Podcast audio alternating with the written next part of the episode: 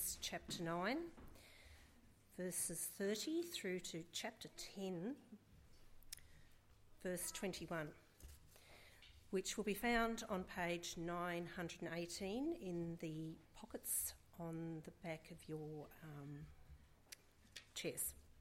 So that's Romans chapter 9, commencing at verse 30. What then shall we say? That the Gentiles who did not pursue righteousness have obtained it, a righteousness that is by faith, but the people of Israel who pursued the law as the way of righteousness have not attained their goal? Why not? Because they pursued it not by faith, but as if it were by works. They stumbled over the stumbling block. As it is written, See, I lay in Zion a stone that causes people to stumble, and a rock that makes them fall. And the one who believes in him will never be put to shame. Brothers and sisters, my heart's desire and prayer to God for the Israelites is that they may be saved. For I can testify about them that they are zealous for God, but their zeal is not based on knowledge since they did not know the righteousness of God and sought to establish their own. They did not submit to God's righteousness. Christ is the culmination of the law, so that there may be righteousness for everyone who believes. Moses writes this about righteousness, that is, by the law. The person who does these things will live by them. But the righteousness that is by faith says, Do not say in your heart, who will ascend into heaven, that is, to bring Christ down, or who will descend into the deep, that is, to bring Christ up from the dead? But what does it say? The word is near you, it is in your mouth and in your heart, that is, the message concerning faith that we proclaim. If you declare with your mouth Jesus is Lord and believe in your heart that God raised him from the dead, you will be saved. For it is with your heart that you believe, and you are justified, and it is with your mouth that you profess your faith and are saved. As Scripture says, anyone who believes in him will never be put to shame. For there is no difference between Jew and Gentile. The same Lord is Lord of all and richly blesses all who call on him. For everyone who calls on the name of the Lord will be saved. How then can they call on the one they have not believed in? And how can they believe in the one of whom they have not heard? And how can they hear without someone preaching to them? And how can anyone preach unless they are sent? As it is written, How beautiful are the feet of those who bring good news. But not all the Israelites accepted the good news. For Isaiah says, Lord, who has believed your message? Consequently, faith comes from hearing the message, and the message is heard through the word about Christ. But I ask, did they not hear? Of course they did. Their voice has gone out into all the earth, their words to the ends of the world. Again, I ask, did Israel not understand? First, Moses says, I will make you envious of those who are not a nation. I will make you angry by a nation that has no understanding. And Isaiah boldly says, I was found by those who did not seek me. I revealed myself to those who did not ask for me. But concerning Israel, he says, All day long I have held out my hands to a disobedient and obstinate people. This is the word of the Lord.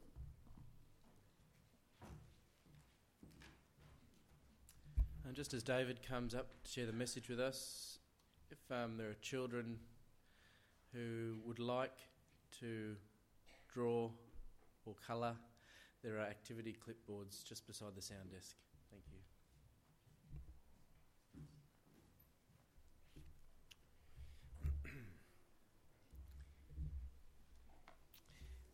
As we come to this passage uh, in Romans, we are travelling through this magnificent book of Romans, and as we come to this section, let's um, pray again and ask the Lord for his enlightenment, that he'd switch some lights on in our hearts and our minds. Lord, you're the one who spoke at the beginning of the universe and said, Let there be light, and there was light. And we're humbling asking this morning that you would speak again and you'd switch lights on in our hearts so that we could see, Lord, and that we could rejoice uh, in who you are and in your love and faithfulness to us. Yeah, we pray these things, Father, in Jesus' name. Amen. I wonder if you've ever thought about the subject of acceptance. Because I remember when I was a kid at school um, that I really, really wanted to be accepted amongst the other kids that mattered.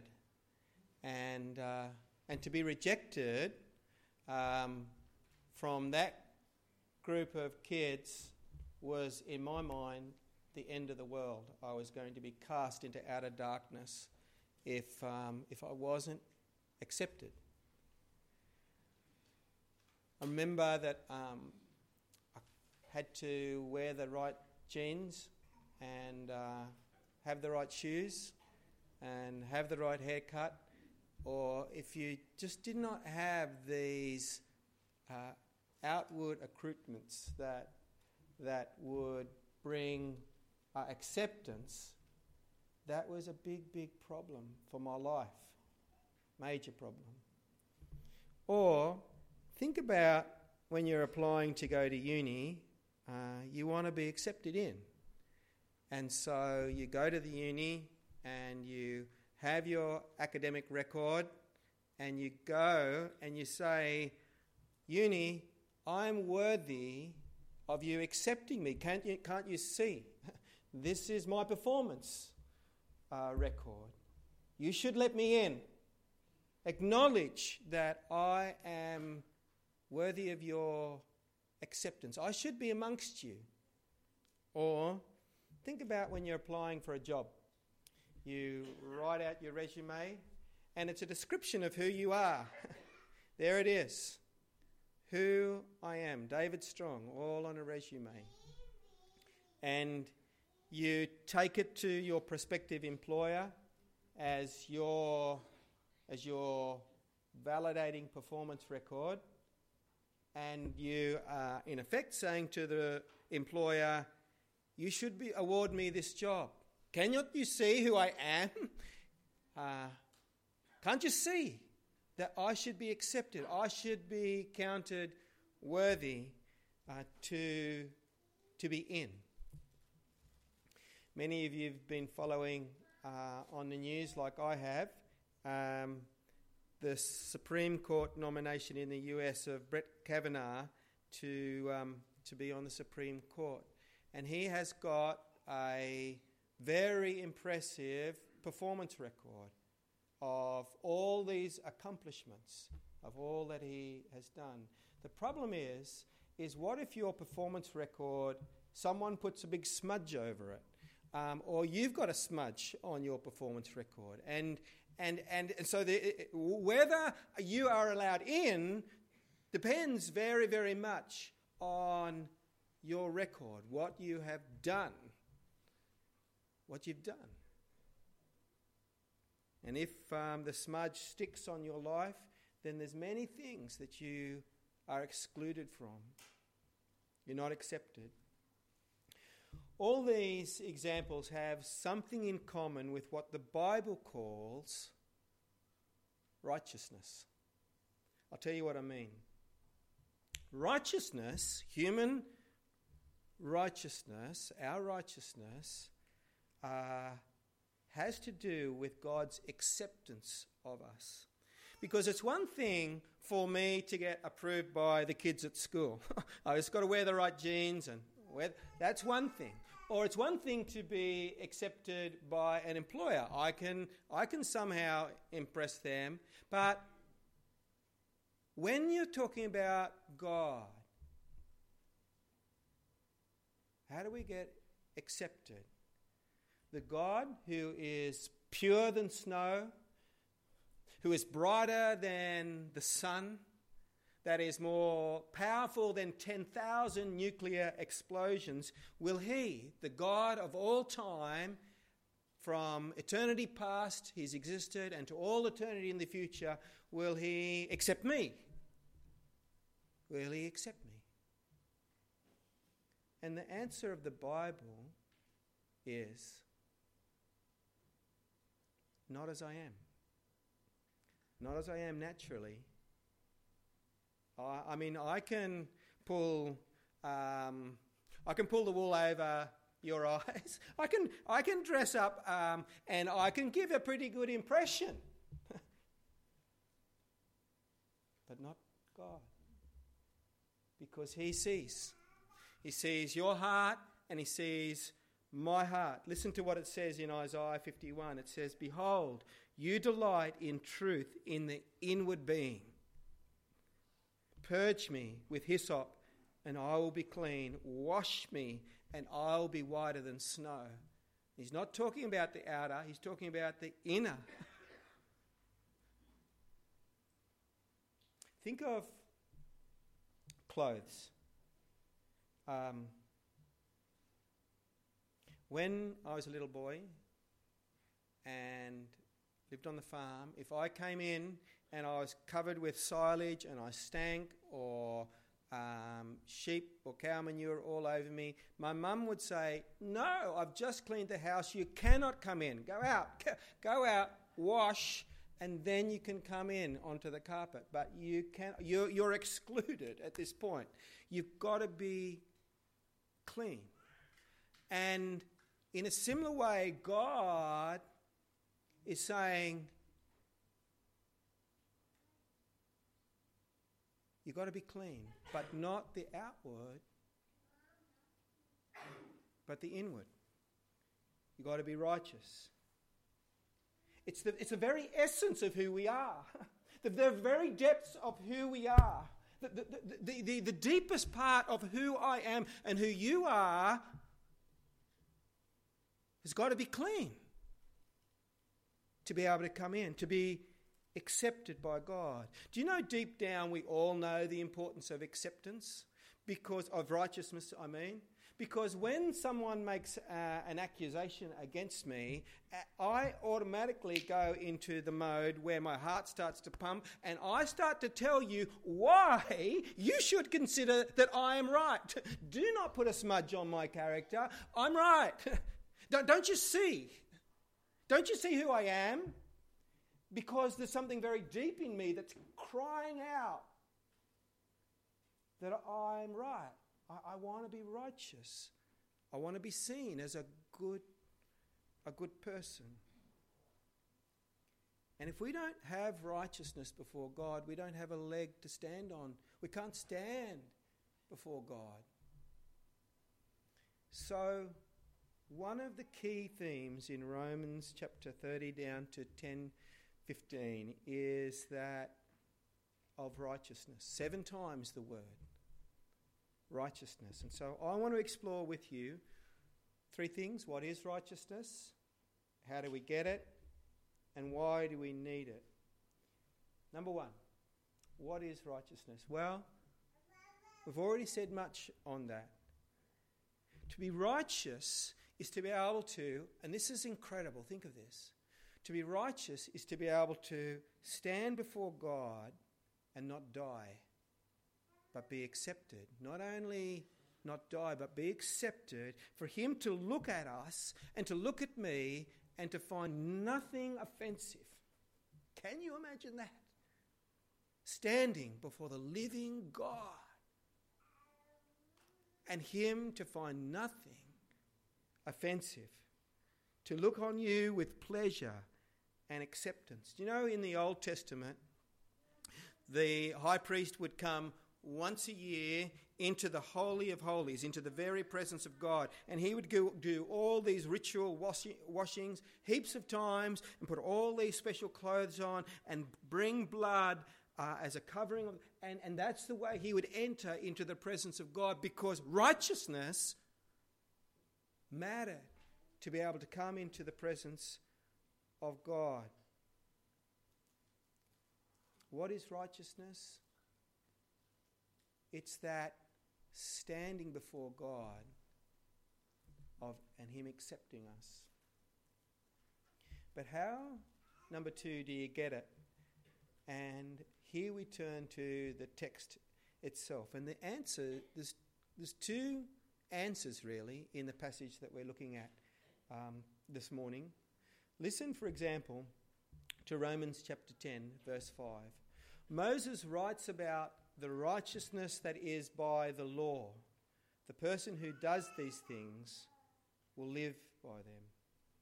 Do you know ancient Israel were given a, a law, beautiful law, ceremonial law, a moral law, civil law. They were given these laws. And, and Moses writes about the, the righteousness that is by the law.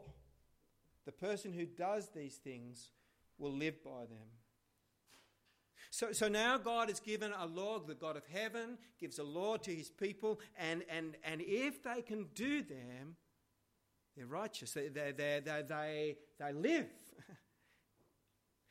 the problem is that no one could do them. No one, no one at all could do them. Everyone failed. And so these laws, as beautiful as they ever were, become this condemnation. They sort of start to crush because we fail and fail and fail. So, so what was supposed to bring righteousness brings condemnation and a crushing of us. Do you know we fail even by our own standards, let alone by God's standards? If I asked you the way that you think human beings should live, and I wrote it down, and then I put a recorder around your neck and had it for the rest of your life, and the end of your life, um, we just had your standards here, and then I pressed play on your life, you wouldn't even you wouldn't even stand by your you wouldn't even be righteous by your own standards let alone God's.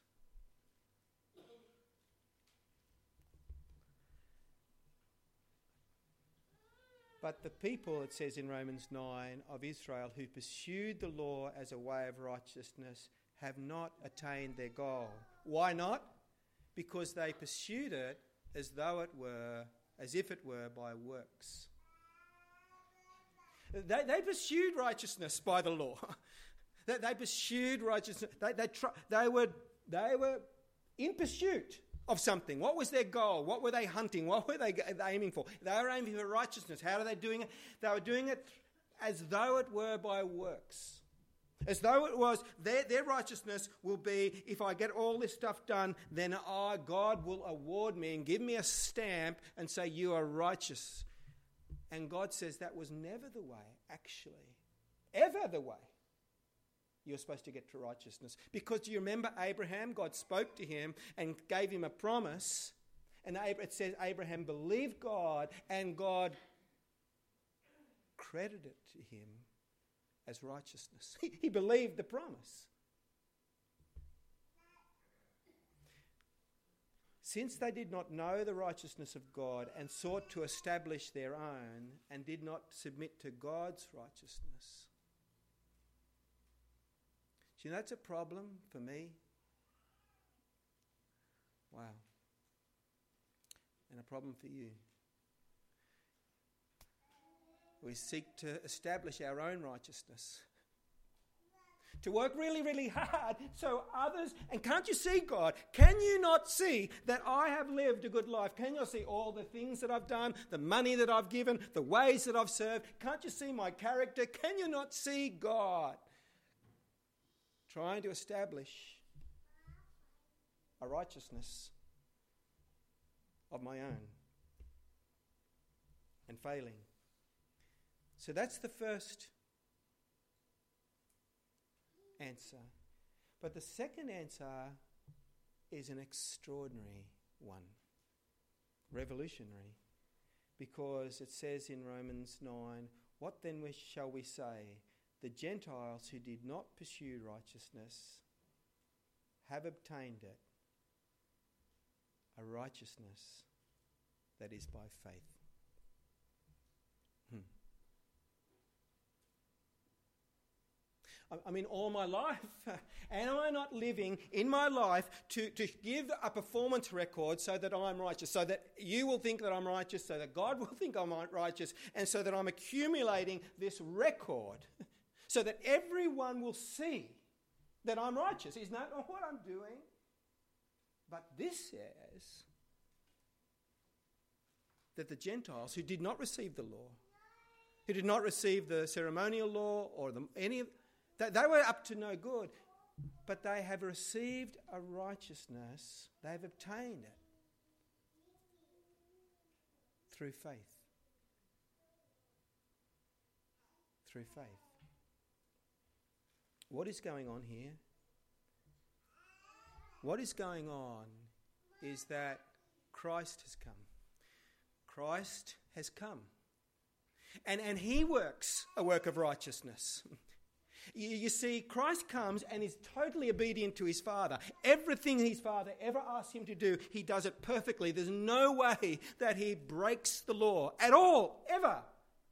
And not only that, but he is obedient to his Father, even to go to the cross and die and shed his blood in our place and rise again. And it is his work that now is our righteousness. And the Gentiles have received it by faith, not by their works, not by the stuff that they do. It is all a gift. If I came to you and gave you a gift and said, Here is a gift, and you tried to give me money for it, I would be offended. It's not a gift if, if you give me money for it. God is coming with this gift, like a pure gift of righteousness, the most precious gift that you could ever imagine. Like ever imagine. Like ever imagine. The purity God is giving the righteousness of Jesus through his death and resurrection. He is giving us so that we could stand. That we could actually stand before the living God and for him to accept us, to find nothing offensive in us. Not because we've been that good, we haven't, but because we have, by faith, by faith, by trusting, by laying hold in our hearts on what God has done in Christ, you see. And now the righteousness of Christ is yours. It's imputed, is the big theological word. Imputed to you. It's put on you. Now you have this robe of white. And I know I'm a sinner, and you are too. But there is one who came and died for your sin. He worked the work of God. And he rose in power. This is the essential Christian message that he rose in power, that you would be clean, that you would, on that great day, that you would stand before him and he would count you his own child. Notice that it's by faith. It says in one of the most beautiful and famous verses in Romans Christ is the culmination of the law so that there may be righteousness for everyone who believes. Culmination. What does culmination mean? It's like the fulfillment. It's like the end. It's like the goal. Christ is the goal of the law. So you think of that law that God gave, the Ten Commandments, but more than that, all the ceremonial laws, all the God, the beautiful laws that God gives, and, and Paul is saying here Christ is the culmination of the law. So I think of it um, like a trail of gunpowder. And at the end of the gunpowder, there's the bomb. And here's the trail of gunpowder it's the law. And it's just trailing along until it reaches the bomb, which is Christ. Because he's a person. He's not just a list of things that have to be done, he is now a person given. And that bomb explodes and explodes righteousness over anyone who would believe. He's the culmination of the law. The law now lo- no longer, yes, there is a sense in which we're under Christ's law, but we're not saved by God's law. We're saved through the culmination of the law, who is Christ. Died and risen again for us. It says, listen to how easy.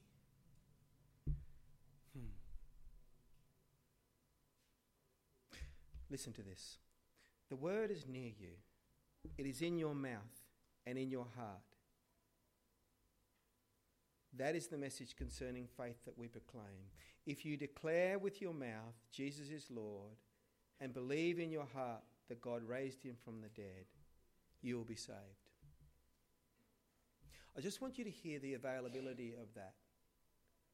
You do not have to go to the heavens. You don't have to make some trek to some high height to get righteousness. You don't have to go to the depths. You don't have to go make some great exploration. In, you do not have to do that. it is very near you. This, this righteousness of God is very near to us. If you declare with your mouth that Jesus is Lord, Lord, Kyrios, King of Kings, the one that rules over everything, over all the nations, the one before all the devils of hell will have to bow, the, the one who all the angels worship and will gather all things at the end of time in his worship. If you declare that he is Lord and believe in your heart that God raised him from the dead, that is the message. The Christian message that God has sent his Son, died and risen if you declare with your mouth, wow, and believe in your heart that God raised him from the dead, you will be saved. Always to stand before God, not because of what you've done in your performance record, but what God has done in Christ. Saved. Lastly, number one, what is righteousness? Number two, how do we get it? We get it by faith, believing, believing, believing. Not by works, by faith, trusting the message. And number three, why do we need it? Do you see that phrase there? If you declare with your mouth Jesus is Lord and you believe in your heart that God raised him from dead, you will be saved. Three times that word appears in this passage. The word saved. What does it mean? Saved. This is not a common, con, common concept in our culture at all. But the way that God sees the world is that we are kind of like a drowning people that, that we're drowning, that we're in great, great, great, terrible danger. And not many people see this at all. But if you want to know why I'm a preacher, a little preacher of this great gospel, it's because I think this is desperately, desperately important for people to be saved. To be saved from what? To be saved from darkness, from to be saved from terrible, terrible danger of prison. I'm in a spiritual prison. To be saved from death, to be saved from God's wrath, to be saved. But this is saying that if you declare with, with your mouth that Jesus is Lord and believe in your heart that God raised him from the dead, wow, you will be saved. Amazing. All dependent on what God has done in Christ. Saved. Forever. Forever. Like no one would ever be able to snatch you out of God's hands. No one. You, you would be forever his, treasured by him, loved by him, accepted by him. He is your, he would, you would be his precious, precious child, saved because you've trusted in the one that he sent in Jesus. Let me, as we finish, just say something about your beautiful feet. Listen to how Romans 10, verse 14 and 15 goes. It says, how then will they call on the one they have not believed in? And how can they believe in the one of whom they have never heard? And how can they hear without someone preaching to them? And how can anyone preach unless they are sent? As it is written, How beautiful are the feet of those who bring good news. Beautiful feet. Um, Paul asked the question we've got this tremendous thing, salvation, and, and we get saved by calling. Anyone who calls on the name of the Lord will be saved. Oh, I love that promise. Just, just all it requires is calling. But he says, but how can they call unless if they haven't believed in God? And how can they believe if they've never heard the gospel message? And how can they hear the gospel message without someone preaching? And how can someone preach uh, unless they've been sent? And then he says, how beautiful, how beautiful are the feet of those who bring good news. Can you imagine being in a Second World War concentration camp and you're locked in and it is filthy? Like it is horrible. And you're suffering, you've got hardly any food and no toileting facilities and and hardly any clothes and it's it's terrible. And then someone is coming over the hills, a messenger, and they are running and they're crying out, Victory! Victory! There has been victory! We've won! And, and that is a declaration that the, the, the doors of the concentration camp are now opening because you're not, the, the victory has been now declared. You are set free. This is a messenger, and he has got feet, beautiful feet, that come and declare freedom. And, and what Paul is saying that, that we are declarers of victory, the victory of Christ, of freedom, of salvation. And he says, What beautiful feet. And there are people, I know, many in this room, you've got beautiful feet. You laugh. You just love to tell in your own way. Some of us, we're just stumbling, bumbling way, but that can be the most beautiful way um, of, of God's salvation in Christ. So I want to be a person, I really do. Um, and I want us all to be people that have got beautiful feet um, because of this message of righteousness that God has given to in Christ, a, a gift, a free gift. Let me pray.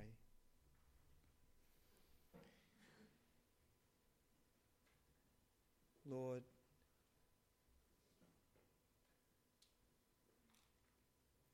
your gifts are like no gift we've ever received at Christmas time, no gift that we've ever received for a birthday, no gift we've ever received for an inheritance. They are all pale into insignificance compared to the gift, the gift. The gift of salvation because of the righteousness that you give us as a gift in Christ. Lord, please help me and help my brothers and sisters here have beautiful feet to be able to speak of, of this gift. In Jesus' name,